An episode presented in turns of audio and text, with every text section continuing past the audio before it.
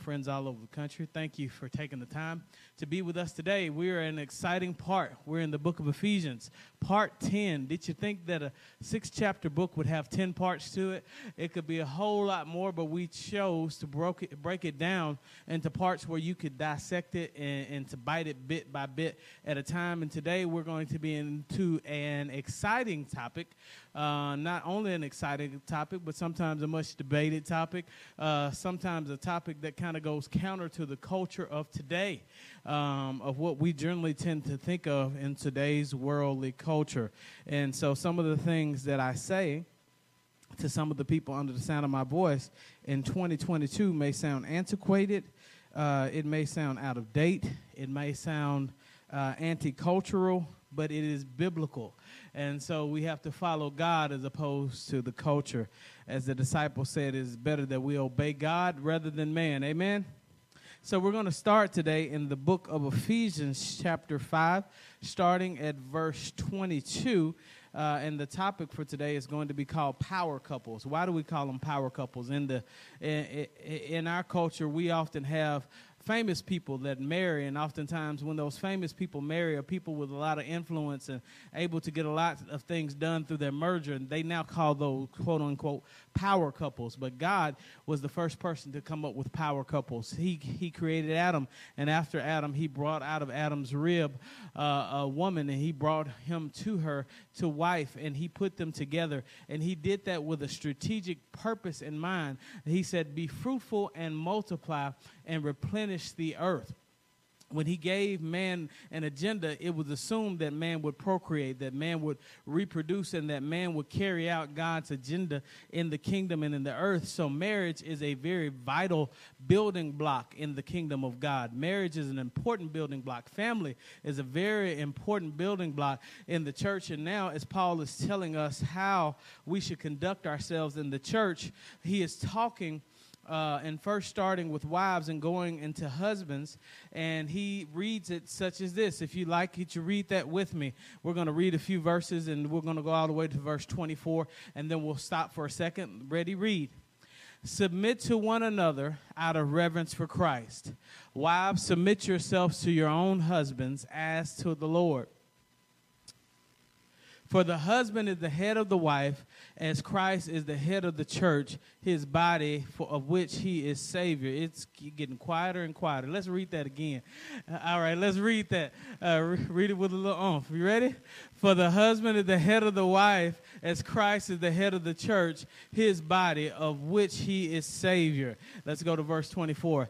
Now, as the church submits to Christ, so also wives must submit to their husbands in how much? Everything. Some things, what the what they agree on, what they feel is right. What's that last word Paul Paul left up there? Everything. Can everybody say that?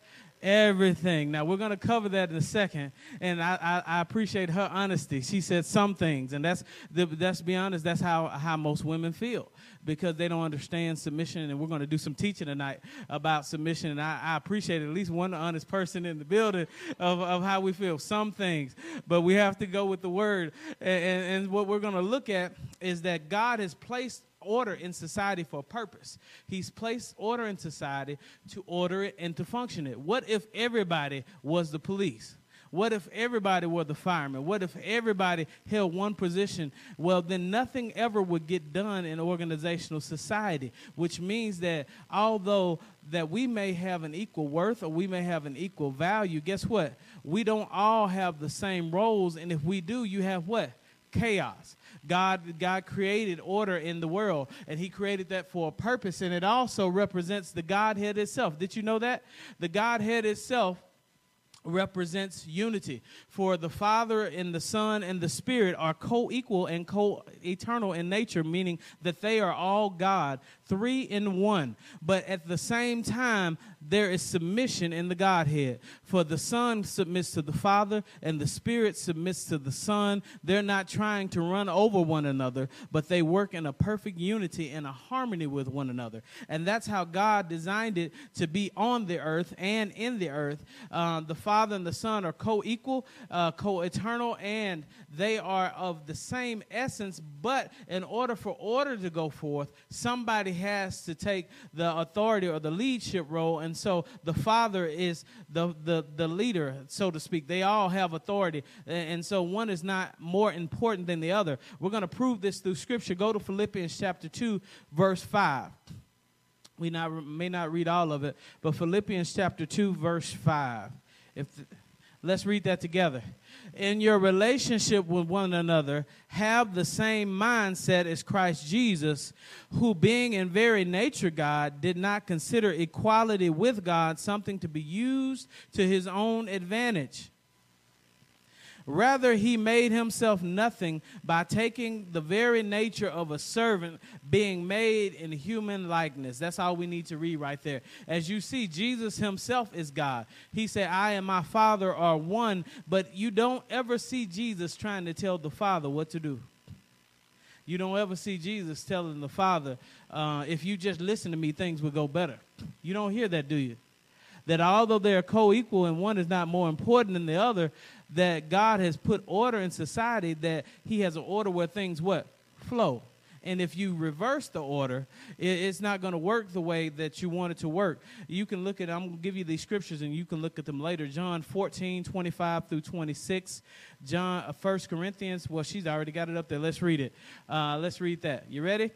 All this have spoken while still with you, but the advocate, the Holy Spirit, whom the Father will send in my name, will teach you all things and will remind you of everything I have said to you. That's Jesus talking about the Holy Spirit coming and saying he will not testify of himself. He's not coming to boast for himself. He is coming to make testimony of me that although we are equal in nature, each person plays a different part on the team. And if somebody else is taking the position, well, it doesn't work. I don't know how much you know about football, but I know you've seen enough to know that there's a line of people there, and there's this guy, he's called a quarterback, and the quarterback is there, and his job is to get the team to work together to advance the ball down the field. What happens if the offensive lineman that's supposed to be blocking for the quarterback decides that he wants to throw the ball and he doesn't stand in his place to block? Well, then nobody goes anywhere. Well, he says, Well, I'm just as smart as the quarterback. As a matter of fact, I'm smarter than the quarterback. I have to tell the quarterback what to do all the time, so I should really be in the head. And he goes back there to grab the ball. Well, then the whole team loses because they don't realize that your worth has nothing to do with your position and your authority. That we can have different roles and the same goal and have to function according to the will of God. God set these orders and rules in place for advancement. So the first thing we need to do, let's go to 1 Corinthians 15 and 28. Go ahead and pull that up. Let's read it. When he has done this, then the Son himself will be made subject to him who put everything under him, so that God may be all in all you see that the Son Himself, Jesus, is still our Savior. The Bible says that the name of Jesus, every tongue will bow, every knee will bow, and every tongue will confess in earth, under the earth, that Jesus is Lord. He's in charge to the glory of God the Father, but He is still submitted to the what? Father. Let's keep going. John chapter 12, verses 47 through 49. Let's read it. He says, If anyone hears my words but does not keep them, I do not judge that person, for I did not come to the world to judge the world, but to save the world. These are the words of Jesus. Keep going.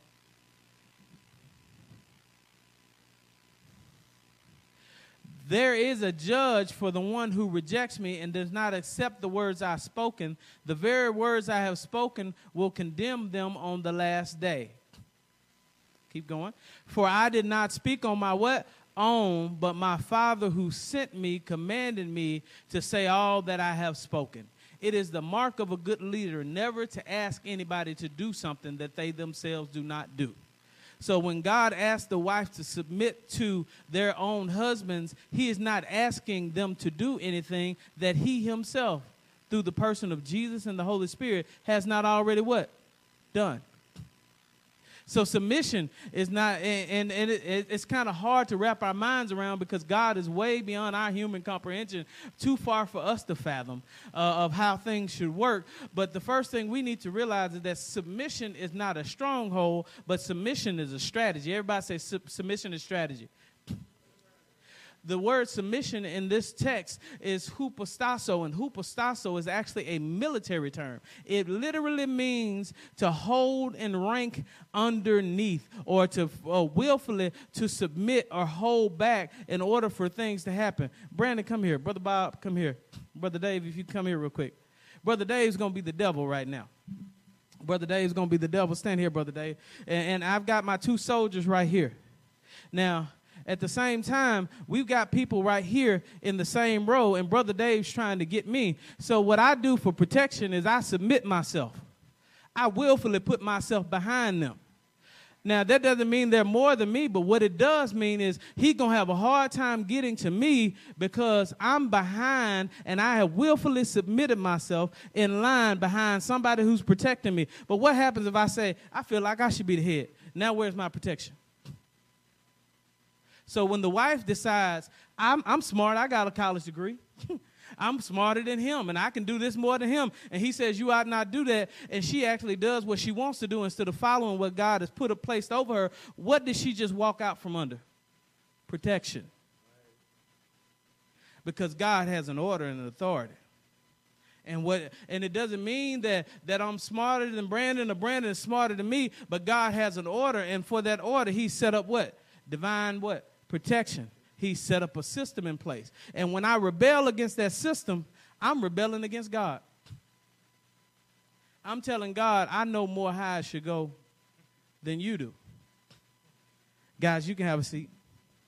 I might need you in a second. Stay close. Submission is a willful act to accomplish a greater goal. In other words, I'm, i submit, ladies, when we submit, and we'll I'm t- tell you to take note that Paul said in the earlier verse, submitting ourselves to one another or to help one another or to put the other person before us uh, out of reverence and respect for Christ, but we're on the same mission and the same goal. And when we get out of line with what God has set up, disaster follows. God told Adam to sit in the garden uh, and, and to be fruitful and multiply. I'm going to give you a woman to make you happy. I'm going to do all these things to make you happy. And what does Adam do? It wasn't the fact necessarily that she was a woman, it was the fact that God left him with authority and in charge, and he's allowing somebody to speak for the family unit that's not in what? He's allowing somebody to make decisions for the family unit that's not what? They're not, they're not her decisions to make. God told Adam, don't eat from that tree. I've given you dominion. Everything, not over people, but over things. And everything I tell you, that you name it, it will be. You have dominion and there's an authority set up. But what happened when Eve decided that she knew more? In other words, she gave it to her husband who was with her, which means he's already abdicated his responsibility, which means that he, instead of standing up and being a man, and saying, No, you can't do that because God said I can't do you can't do that. I don't care if you're mad at me. I don't care if you're upset with me. But as for our house, we're gonna do what God said. Adam looks and says, She sure is pretty, Lord. she gonna be mad at me if I tell her not to eat this fruit, Lord. And he lets her do what she wants to do. Or he might have been married to, to an American type woman where he said, Lord, I don't want to hear her mouth. Because she, yeah, yeah, yeah, I don't want to hear it. For the sake of peace, I just let her do what she wants to do. And because he would not stand up and be the man that God was calling him to be, disaster ensued. Because his job was to protect. And he said, I will make a what? Helper, not a ruler, a helper suitable for him. Both of them switched the roles. She's supposed to be helping. She's not supposed to be leading. And he's supposed to be ruling. He's not supposed to be taking orders. And because they switched those roles and those positions, now sin enters the world. But I submit to you that submission is the willful act to accomplish a greater goal. God had a greater goal for them, and had they sat in their roles, Eve wasn't any better than Adam, and Adam wasn't even any better than Eve. It had nothing to do with who had more value. They were both in the imago Dei, in the image of God, but God had set an order for their good, and when they decided they knew better than God, things went topsy turvy. Have you ever wondered why we have more divorce in America and the world than we ever do now? but we have the most liberated, quote unquote, society that we ever have? Maybe it's because we're stupid. Like my grandmama would say, You're so smart, you're stupid. We know what we're doing. I do what I want to do when I want to do it. But what about the Bible? Don't worry about that. This is what the TV says. This is what popular culture says. This is what politics says. This is it. these are my rights and these are this and that. And next thing you know, there's no order. And when there's no order, the Bible says, He says, Be careful for your enemy, the devil. He comes out like a roaring lion, seeking whom he may devour. And when there's no submission, there's always fighting. Where there's always fighting, there's divorce. And now the children that you were designed to protect and the children that you were designed to raise for Christ, now they're living in a broken home because people didn't know how to stay in they. Ooh, thank you. Women trying to be men and men trying to be women. Taking each other's place. Submission begins on the inside of a person with the will. In other words, you can't make somebody submit who's not submitted. You can try to forcefully submit. And I believe I told you this story. This woman had a child who wouldn't sit down, and she said, If you don't sit down, I'm going to scald you. And he said, I'll sit down. I'm sitting down on the outside, but I'm standing up on the inside. It's very, it's very possible to want to do something when somebody's watching, but our heart isn't submitted, and we need to watch that. Why? Because if our heart isn't submitted, it doesn't indicate that he's not a good leader. It does not indicate he may not be a good leader, but that's not what it indicates. It indicates that there's something in our heart that's not submitted to God. Because if we were submitted to God, we would submit. I told my friend, my pastor friend, we were talking talking um, talking about this, and I said I said I was thinking about doing this, and I said no, I'm not going to do it, but I am going to do it. Uh, I am going to do it, and I love you. I'm going to give you three reasons, ladies, why you should submit to your husband. Not to every man and person that walks around, but to your husband. Everybody said number one, because God said so. Number two, you got it, because God says so. Can you guess what number three is? But I don't agree with how he do stuff. What was number three?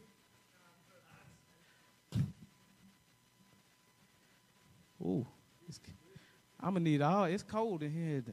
Submission requires another party who may be equal in essence to submit to the authority of another for singularity of vision and forward movement and security of the unit as a whole. It doesn't mean, ladies, because you submit to your husband that he is smarter than you. It doesn't mean that he's better than you. It doesn't mean that he has more worth and value than he does. But it does mean that God placed him in a position of what? Authority.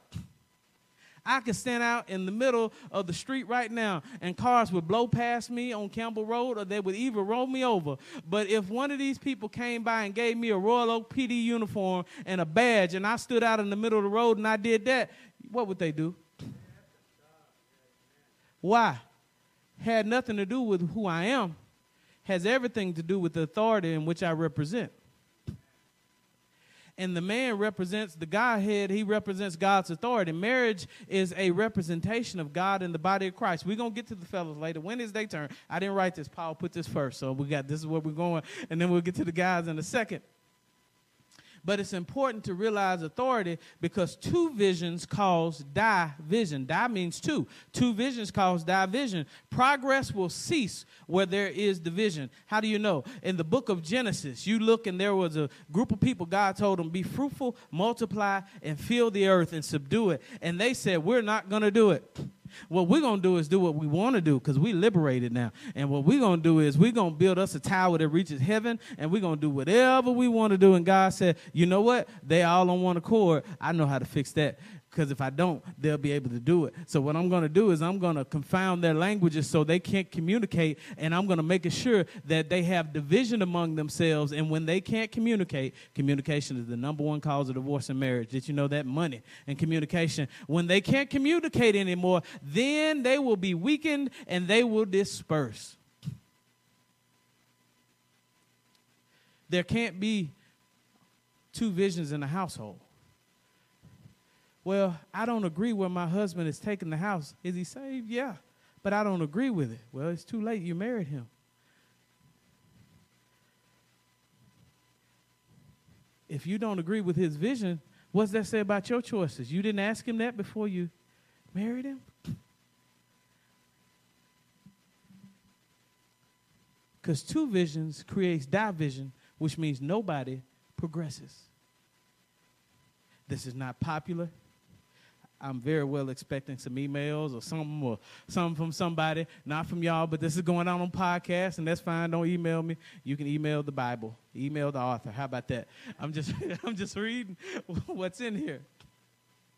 Let's go to Mark chapter 12, verse 25. What does that say?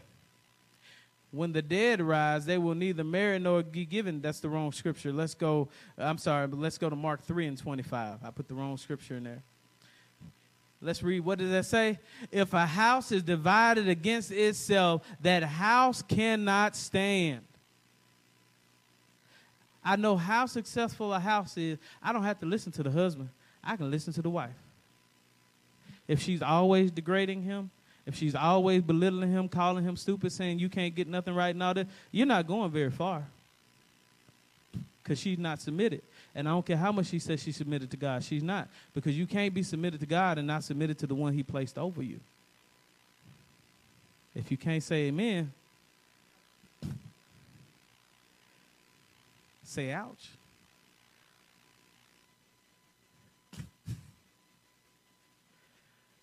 But here's the thing it's coming to the fellas in a second. Ladies, you're not going to be hung out there for yourself all night long. You're not going to be hung out there. But what, the, what we know and what Satan knows is that a house divided against itself cannot what? Stand. And in order for us to function the way God has called us to function, we have to work in what? Order. And it's willful. You cannot make a lady submissive. If you marry somebody and they're not submissive, you just out of luck. You just got to pray because you can't make somebody submissive that's not submissive. So you're all you just gonna have to deal with the fact it's gonna be a second through prayer and love before you get where you're going because you can't get very far with two people headed in a different direction. Robin, can you come here for a second? I want to show you something. I want to give you a visual of something just so you can see it. For the people on the podcast, they won't be able to see it.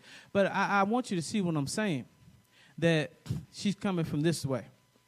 So if my direction is to go this way, and Robin is my wife, she didn't know she I was going to do that. She pumping her hair and stuff. I'm sorry. and we lock up arms. But Robin wants to go this way. And I said, God's vision for my life is to be a pastor. I prayed about it. Our family needs to go into ministry. And Robin says, But I want my career and I want these things. It's not that her career is not important. It's not that, that I shouldn't support her career. But if she puts her career over following in order with the vision that God's given us, I'm headed this way. She headed that way. Guess what we're doing? We're going around and around in circles. And we're not making any progress. Have you ever been in a space where it feels like you and your spouse going round and round in circles? Y'all been arguing about the same thing for 30 years? It's because somebody is not in line. You can go. Thank you, ma'am. But if you just fall in line, God blesses what? Order. Sometimes you don't have to do anything but get in order. That doesn't mean everything will go perfect. That, that, once again, I need to put this in here just in case there's some kind of over overly aggressive, chauvinistic type of alpha male. That God didn't make our worth more than the female. He didn't make us more than the woman, and we're going to see that in a second. But what I am saying is that if we're going to progress, we need to be on one accord. If you're looking for a spouse, more than so what she likes to listen to, you need to know what her ideas are about how a family should run and how about how God how she is with following you. If you're following a guy, if you if you have a guy and you're listening to this, being cute is not enough. If you think he too stupid now to follow, but he cute, guess what? You're gonna have a problem because you're not gonna want to follow him then, and he's not gonna be cute always. Therefore, a refusal to, to submit is not a call to liberation. Rather, a refusal to, to submit is a call to disaster. Submission in marriage can be an evangelistic tool. Now, I want to give a disclaimer.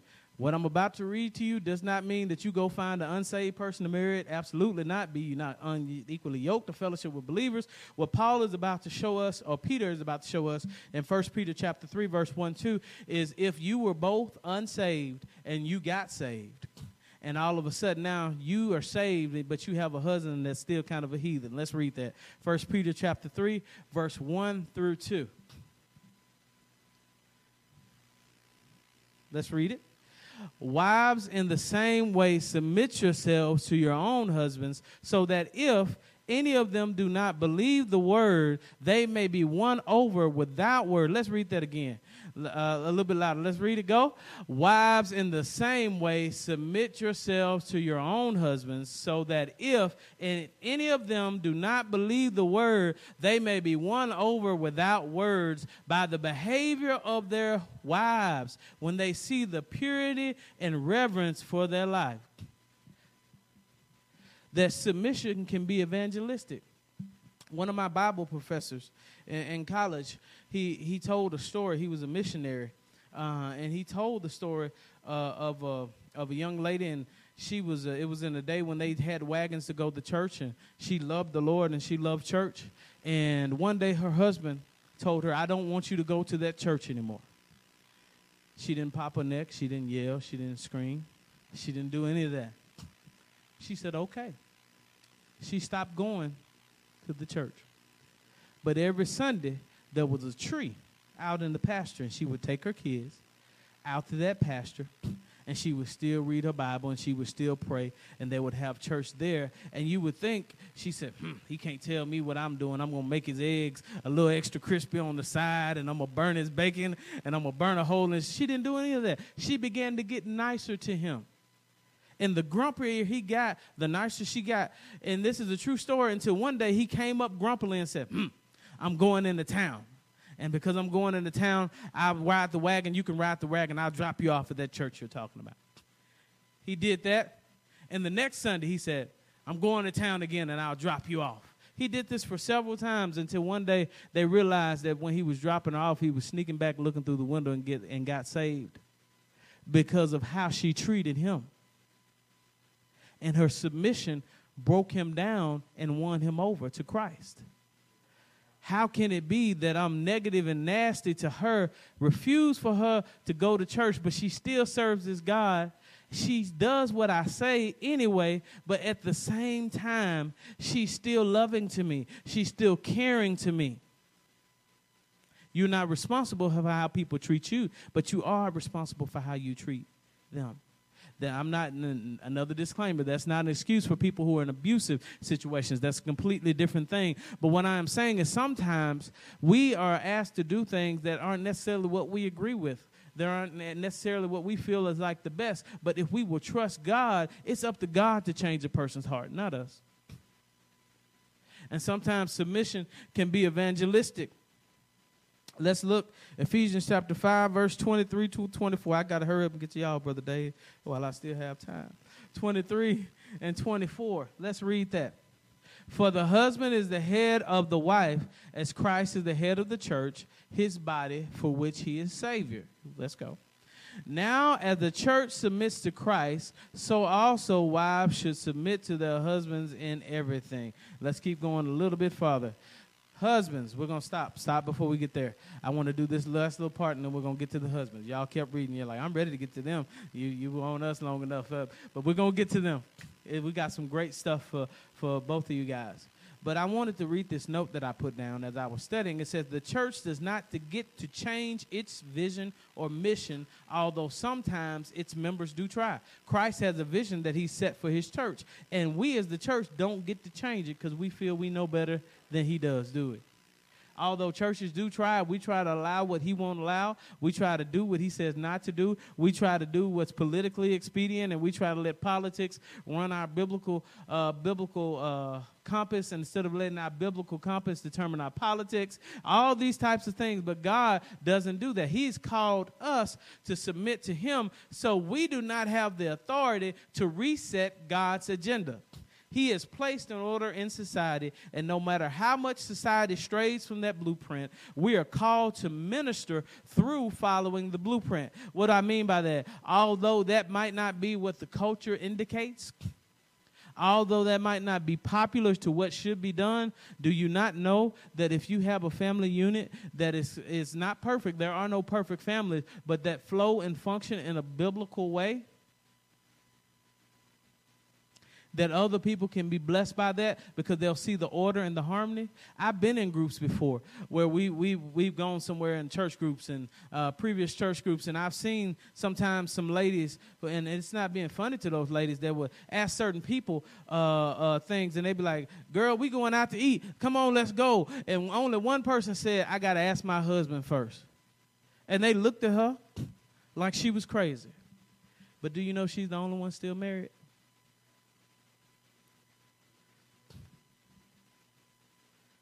I wonder why. The way we live, and that doesn't mean they're perfect. That doesn't mean they don't ever fight. That doesn't even mean they don't have situations. But what she is saying is, I'm going to honor this person that I've chosen that God has placed over me. And when you honor those things, guess what? God respects honor and blessing flows down. It works both ways. Husbands, you have to honor your wives. The Bible said that if you are harsh with your wife, your prayers are hindered. God won't even say, hear what you have to say until you get what's right with your wife. I'm not going to just stay with the ladies and not come to you. We're coming to you next, and we, we need to see. But the purpose is that if we're going to be the couple and the people and the unit God is calling us to be, we have to line ourselves up with biblical precepts and not care what the world has to say about it. The world is not our example. We are to be the example to the world. That doesn't mean we're perfect. That doesn't mean we always get it right. But it means when we fall, we get back up and we follow the whole standards of what? Jesus. Amen? Now let's go to verse 25 to 28 so the ladies can get some relief. Guys, y'all ready? let's read it. I, now I want to tell you this is in the message version. This is if it sounds a little little different. This is in the message version. It's a translation. It gets the same thought across, but I love the way this one read, and so this is what I wanted to read. Let's read this together. You ready? Husbands, go all out in your love for your wives, exactly as Christ did for the church, a love marked by giving, not getting. Oftentimes, we as men you can leave verse 26 up for a second because um, I'm going to that next. Guys, we're kind of transactional sometimes. We don't practice agape real good. We, we like rewards for the things that we do. And that's not God. That's not selfless love. Christ gave himself up for the church, and he didn't ask anything in return. So why is it every time we as guys do something that we feel like we are we are entitled to compensation? Sometimes we can be we can be worse than those those ads on TV. If you took out the trash today, you could be entitled to compensation. why is that? Because and then we wonder why our wives are bitter because they'll say, You only come to me when you want something.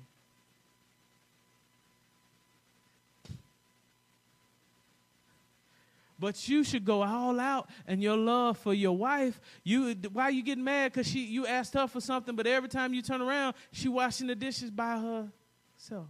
She washing the clothes by herself. She taking care of the kids by herself.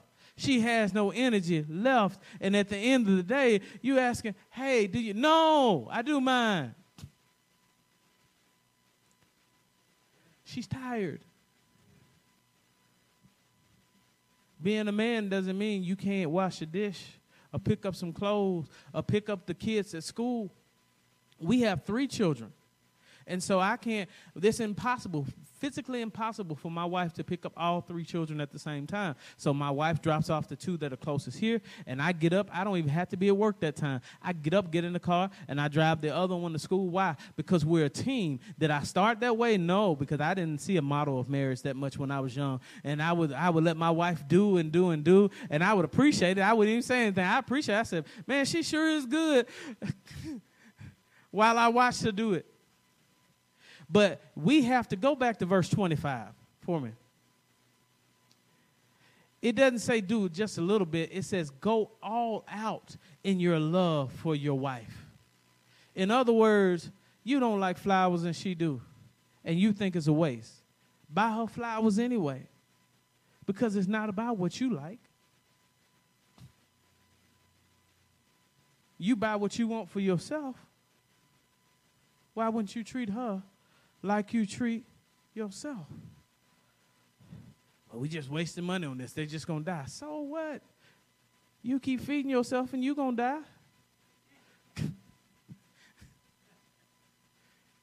you can't save every penny. Do some nice things. Speak some kind words to her. Exactly as Christ did for the church, a love marked by giving and not getting. If you're not getting what you want to be getting, you probably haven't been giving what you need to be giving. Verse 26.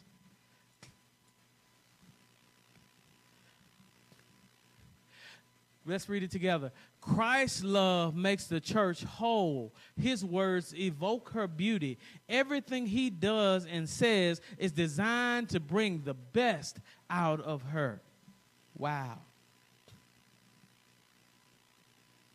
Everything that he says is designed to bring the best out of her. So one of my points was bring out the best and not point out the worst. Sometimes we can be a little sarcastic and say things that, that we think are funny and don't realize that our wives are more sensitive than we are and we'll hurt them because we think she's one of the guys and they can take that joke. Do I look good in this dress? Well, you want me to lie? We think that's cute, but you're stabbing somebody in the heart. You have to be gentle with your wife.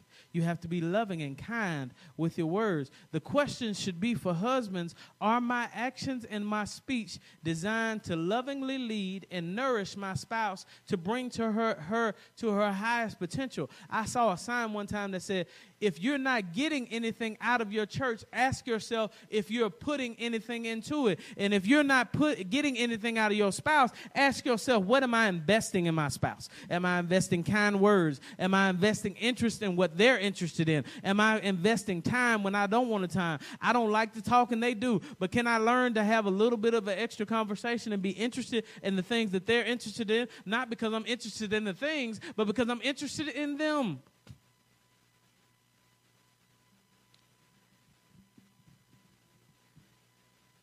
to help them to get to their highest potential. She don't pray enough. Well, how many times has she seen you on your knees? Well, let's get the family together and we're going to pray tonight. But you haven't been praying at all. Why don't you just get on your knees by yourself for a second? And if she see you get on your knees enough, she might come on down and sit down beside you and start praying with you.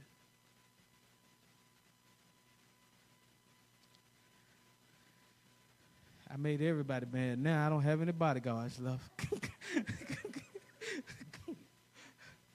the next thing is to create a culture of giving rather than receiving. Let's go to Matthew 20 and 28. We're almost done.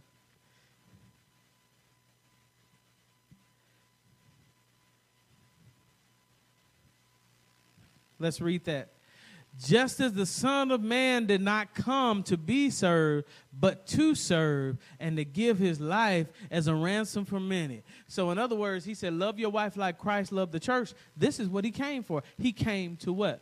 Serve. Christians should be here to serve. You shouldn't be saying, Can you get me the remote all the time? Every now and then is okay.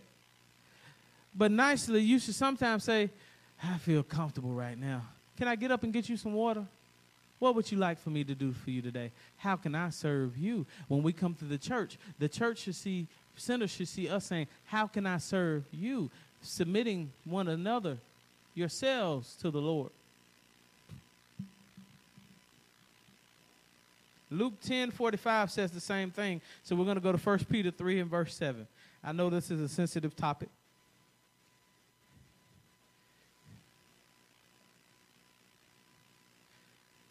My toes hurt too. Everybody, let's read. Husbands, in the same way, be considerate as you live with your wives and treat them with respect as the weaker partner, as heirs with you of the gracious gift of life, so that nothing will hinder your prayer. Although the woman is the weaker vessel, her shoulders aren't as broad. You think with logic, most times she can be very smart, but sometimes emotions will tend to control her a little bit more than you. But guess what?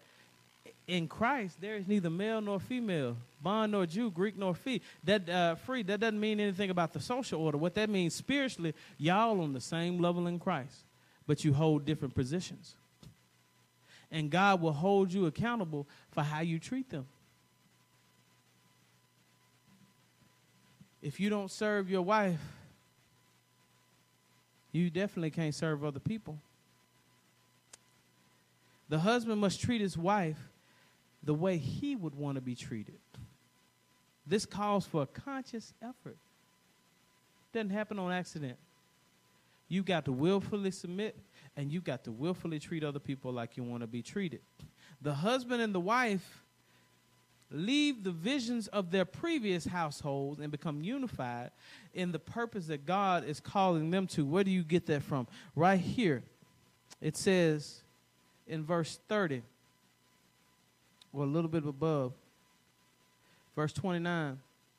After all, no one ever hated his own body, but he feeds and cares for it, just as Christ does the church. For we are members of one body. For this reason, a man will leave his wife and leave his father and his mother. Don't leave your wife and be united to his wife. And the two will become one flesh. It don't matter how mom and daddy raised you. Dad is not the priest of your house anymore. He is. It don't matter what mom and daddy told you. You're not accountable to them anymore. You're accountable to her. Mom and daddy had their time to carry out the vision for that family. Now, you have a different vision that you have to carry out. And you can only carry it out if you are unified and in harmony, just as God has created harmony. And I don't care how much you try to run from it. You see people get married three, four, five, six times. And if you get rid of one that can't cook, you're going to find one that can't clean. If you get rid of one that can't handle money, you're gonna find get get one that comes in late at night. Everybody's got a problem. The problem most times, now sometimes it is honestly because somebody's too selfish to change and, and, or somebody's in an abusive relationship. That's different. But many times people keep hopping from place to place and marriage to marriage thinking that this is going to make me happy when the truth is the problem is the other person. The truth is the problem is on the inside because we got what? Baggage. God wants us to be a power couple. I pray this sparks us as men. I said us, not you, us as men, to be better husbands to our, our, our wives. And, and if you don't have a wife yet, to prepare yourself to be that one. To dwell with your wife according to knowledge. Communication, Peter says. In other words, you should study your spouse. What size shoe does your wife wear? Would it hurt to show up one day with a pair of shoes you know she's been looking at? What size clothes does she wear? What's her favorite color? What's her favorite flower? Would it hurt to do that sometime? I know you hate Hallmark, and I hate it too, and all the stories are the same. But would it hurt? My wife's chuckling. Would it hurt you to sit down every now and then and sacrifice a little of your time to make her happy.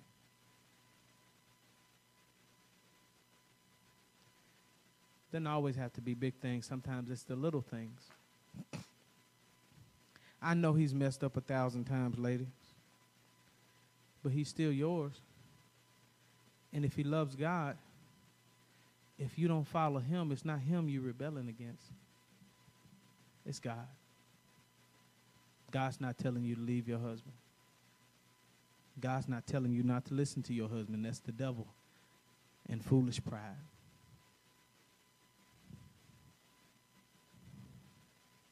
I don't know who's listening to this today, but I feel the heaviness from this series and from this. I didn't know who was coming today. I don't know who's on, on the stream back there today or who will be listening later. I, these just go in order. But we can't be mad at God for not having the life we don't want when we don't follow the instructions that He gave.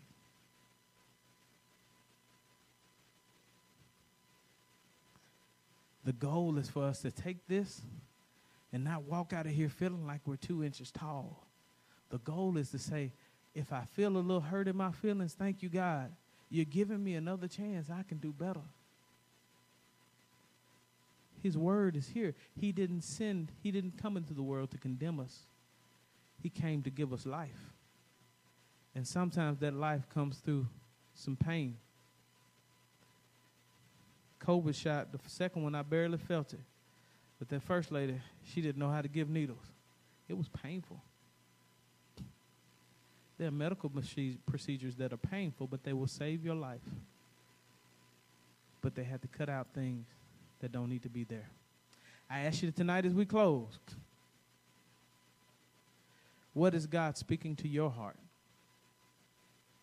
Don't think about what who could have been here or who should have been here to hear this. What is he speaking to your heart? What is he speaking to our hearts?